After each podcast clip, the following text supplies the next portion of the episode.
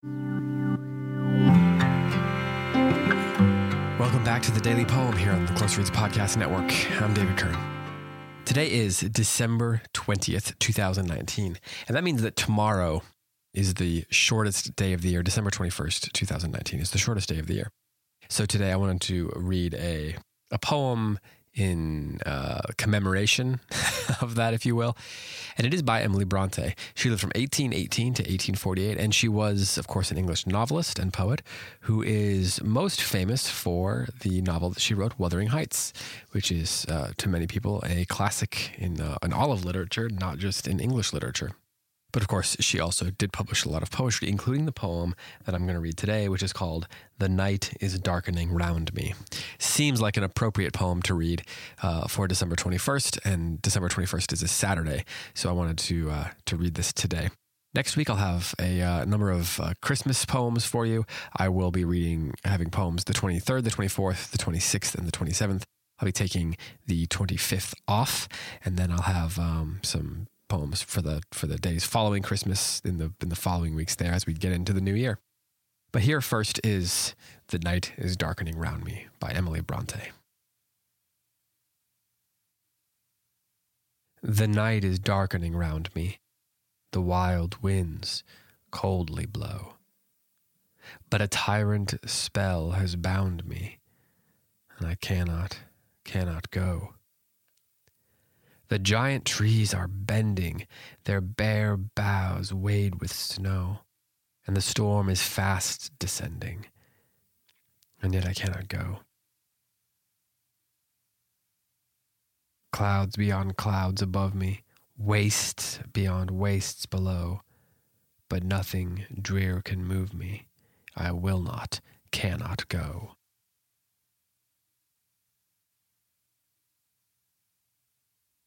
I've also seen this poem titled Spellbound, and that's just on a couple websites. And I don't know if that was ever a published title or, I mean, I suppose people can, eh, perhaps people can title it whatever they want now. Um, but that is a very interesting, interesting choice of a title because it, this story has a sort of uh, fairy tale like vibe to it, a, a, sort of dark fairy tale vibe to it. Uh, you know, maybe not a Disneyfied fairy tale vibe because our poet has said, a tyrant, a tyrant spell has bound me, and I cannot, cannot go.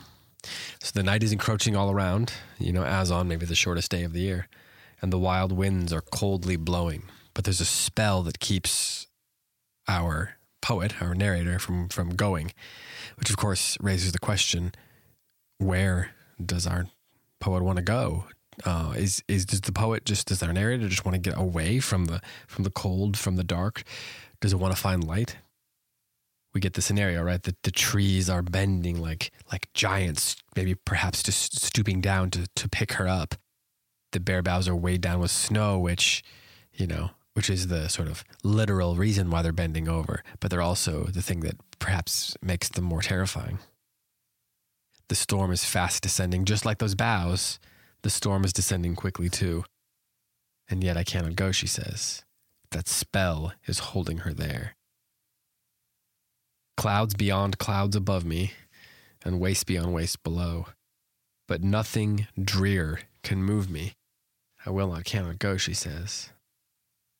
The idea of a tyrant spell is uh, is fascinating. So, on the one hand, you know, if we want to read it sort of in the traditional way, there is the notion that uh, clouds beyond clouds above me, could suggest heaven, perhaps waste beyond waste could suggest hell, which means that wherever she is is somewhere in the middle. That might be suggestion of, you know, the the trials of life here on earth are sort of purgatorial. But there's this little line at the very end there, which is sort of subtle because we have this repetition throughout the, the end of each for the first two stanzas. Saying, I cannot, cannot go at the end of the first stanza. And, the, and then at the end of the second stanza, it says, and yet I cannot go.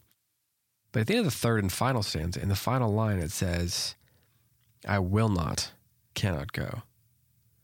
Which is a very different thing than to say, I cannot, cannot go. That, that sort of repetition, that anaphora, is altered slightly at the end, giving the poet, the, the, the narrator, more agency. So, whereas at the beginning it's the spell, by the end, she is making the choice not to go which if it's heaven above and hell below, and she's stuck somewhere in between, that's in and of it. That, that's a fascinating, fascinating idea, right? Is it that she can't move because she doesn't believe, she has doubts, she lacks faith, or is there is she paralyzed by fear or not knowing what to do? No matter what, at the end of the poem, there is a sort of impending doom. I've read people say it's kind of a dreamlike poem, but I I suspect that most poems that have a, this sort of fairy tale vibe to them uh, are, are sort of dreamlike. I like that at the end we are not told whether to feel hopeful or whether to feel hopeless. I was going to say dour, and then I realized, well, the opposite of hopeful is hopeless. Uh, we're not told exactly which of those two things to feel uh, about about our about our poet, about our narrator. And in a sense, the nothing drear can move me um, suggests that above all, there's a sort of steadfastness to our narrator. Um, that in the face of almost anything, she'll she is determined to to stand fast.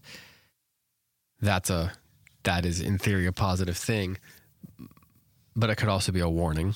Um, and and the poem is so much richer and, and so much more dynamic and so much more meaningful in our imaginations if we're not told at the end, oh, don't worry, everything's going to be okay, or huzzah, you know, once more into the breach or something like that. Um, this way, the way it is here, the way Bronte wrote it, the subtlety here allows our imaginations to do the work. Uh, and so that's why it's one of those poems that's worth uh, sort of lingering. And it's a great winter poem because it, it's the kind of poem that sticks in your imagination, in your memory during these cold, dreary days. So tomorrow, when it's uh, December 21st and it's the longest day of the year, maybe you'll remember the, the darkening night around you. Uh, so here is Bronte. Uh, the night is darkening around me once more. The night is darkening round me. The wild winds coldly blow. But a tyrant spell has bound me, and I cannot, cannot go.